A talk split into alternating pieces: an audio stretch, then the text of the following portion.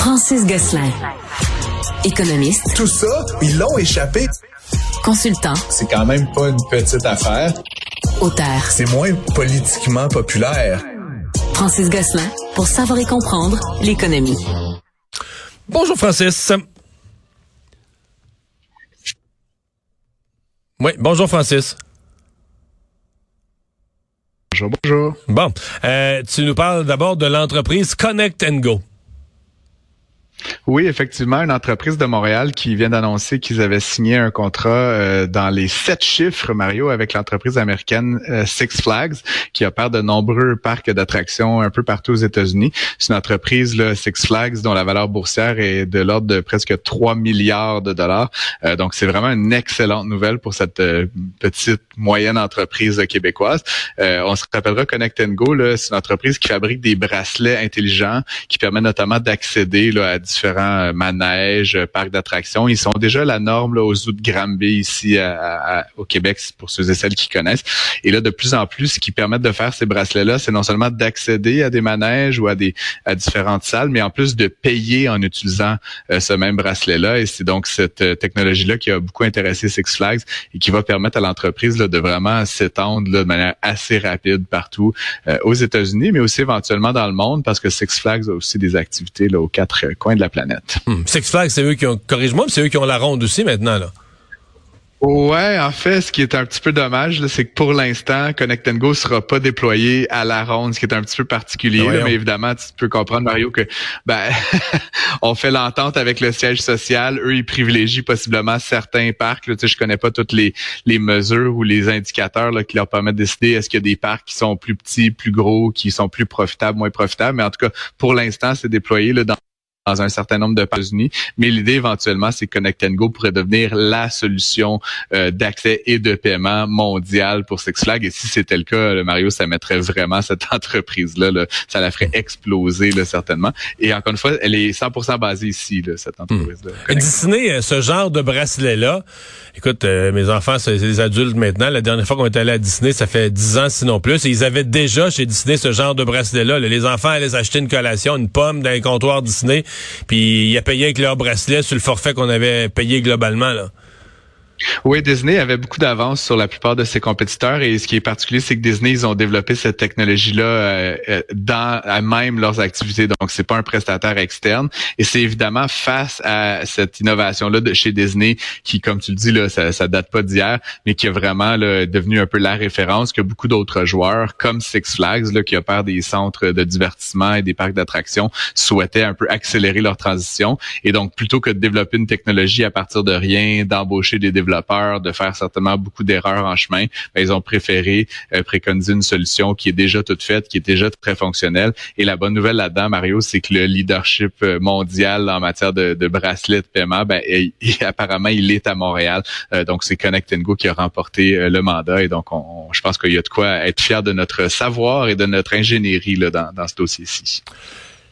Francis, on nous, annonce, on nous annonce pardon, que dans la dernière semaine de novembre, messieurs Trudeau et Legault vont être réunis pour ce qui devrait être la plus grande annonce d'investissement industriel de l'histoire du Québec parle d'un investissement gigantesque, là, dans, toujours dans le même secteur, des, cellules, des batteries euh, pour les véhicules électriques.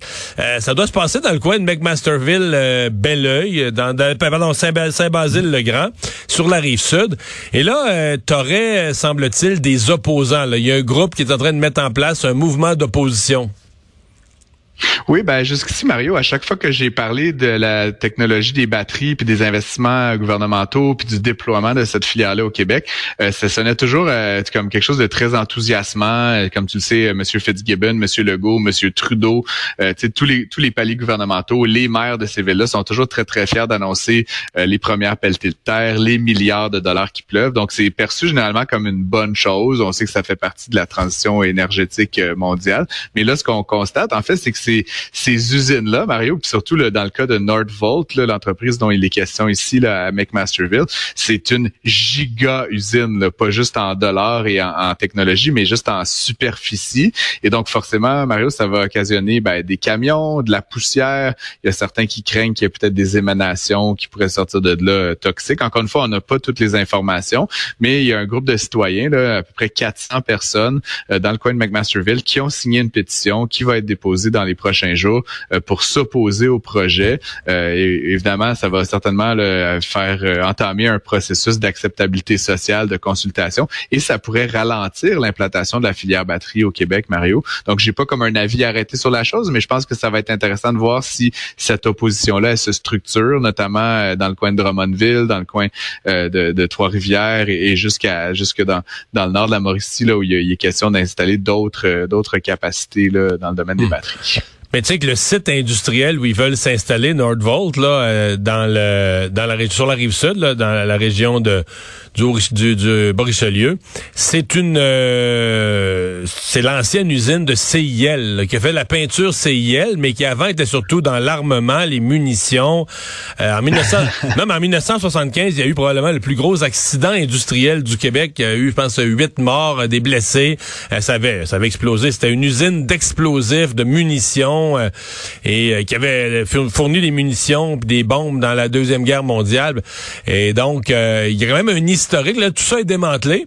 Mais il me semble que là, maintenant, on arrive avec un projet industriel quand même plus pacifiste et moins dangereux au premier coup d'œil, en tout cas, que de fabriquer des explosifs. Là. Ouais, ben c'est toujours ça, Mario. Tu sais, là évidemment, c'est pas des explosifs en tant que tel, c'est pas tu sais de la chimie, mais en même temps c'est de la chimie justement. Puis euh, c'est là où justement, pour l'instant, oui, tu sais, les véhicules électriques, l'aspect batterie énergétique, électricité euh, renouvelable, patente, tout ça, c'est plutôt, comme je dis, perçu comme étant positif. Mais derrière, on ne sait pas exactement. Il doit y avoir des intrants chimiques. Est-ce que ça va être relâché à proximité? Est-ce qu'il y a des émanations dans les airs, etc., etc. Pour l'instant, encore une fois, la, la réponse est probablement probablement euh, OK, il y aura pas de tout ça, mais encore une fois, je pense que les citoyens ont besoin d'être rassurés sur ces aspects-là, surtout dans le cas effectivement de ce site-là en particulier où il y a déjà un historique un peu traumatisant. Là. mais une usine de ce grosseur-là, ça va payer des taxes municipales. Peut-être que si on faisait valoir aux citoyens ce que ça pourrait leur amener comme économie à eux de taxes municipales, peut-être que ça alimenterait leur réflexion. Euh, certainement, Mario. Puis euh, l'autre aspect, évidemment, ben, c'est toujours la circulation. Là, C'est sûr qu'une usine de cette ampleur-là, ça va amener des camions, euh, des déchets, là, toutes sortes d'affaires. Mais tu as raison, effectivement, la dimension économique, elle est indubitable. C'est juste de voir s'il n'y a pas aussi des désagréments, puis comment les citoyens vont se positionner. Puis comme je dis, c'est, c'est la première manifestation que je connais qui a vraiment une opposition structurée contre un de ces projets-là. Mais encore une fois, est-ce qu'il va y en avoir bientôt à Bécancourt? je sais qu'en Ontario, Mario, il y a des grandes usines, dont celle de Wagon, qui ont été annoncées. Il y a des oppositions aussi qui commencent à se faire entendre. Donc, encore une fois, c'est juste, ça simplifie pas la tâche des gouvernements. Ça. ça sera à suivre. Et finalement, rapidement, revirement dans le dossier du groupe UOT à Québec. C'est vraiment le dossier là, qui fait couler toute l'encre euh, au Québec. Là. nos collègues du Journal de Québec ont un été pas mal occupé. Le groupe UOT, donc euh, le projet du milliardaire Stéphane UOT, euh, en faillite lui-même et toutes ses entreprises. Ben, là, aujourd'hui, ils étaient devant le juge. En principe, le groupe MAC, qui appartient à Vincent Chiara, aurait dû racheter les actifs là, pour quelque chose de l'ordre de 600, 650 millions de dollars. Eh bien là, l'avocat de M. UOT aujourd'hui fait valoir qu'il y aurait une autre offre. Il ne dévoile pas le nom. C'est comme le juge lui-même m'a dit que c'était un, lapin qui sortait de son chapeau. Mais tout ça pour dire que donc là, les audiences ont été reportées à la fin du mois, le 26 septembre. Et ce qu'on apprend notamment euh, dans, dans, le journal, dans, par la plume de Pierre-Paul Biron, c'est qu'actuellement, toute cette opération-là, n'ayant plus vraiment de propriétaire, perd environ 2,5 millions par mois, Mario. Donc chaque jour qui passe, euh, ouais, tu faut trouver rapidement une solution là, pour arrêter l'hémorragie. Ça c'est proche, ça, c'est proche 100 000 pièces tous les jours que tu perds. Là. Exactement. Alors, euh, chaque jour qui compte, chaque jour compte. Et donc là, il y a cette nouvelle offre. Est-ce qu'elle est qualifiée? Est-ce que les, est-ce que c'est vraiment sérieux? Est-ce que la personne qui fait l'offre a vraiment les liquidités nécessaires pour le racheter les, les ce qui reste du groupe UOT Ça reste à voir. Mais donc là, je pense qu'ils ont à peu près deux semaines pour fournir cette documentation là. Ça reste à suivre. À suivre. Merci Francis. À demain. Salut Marie.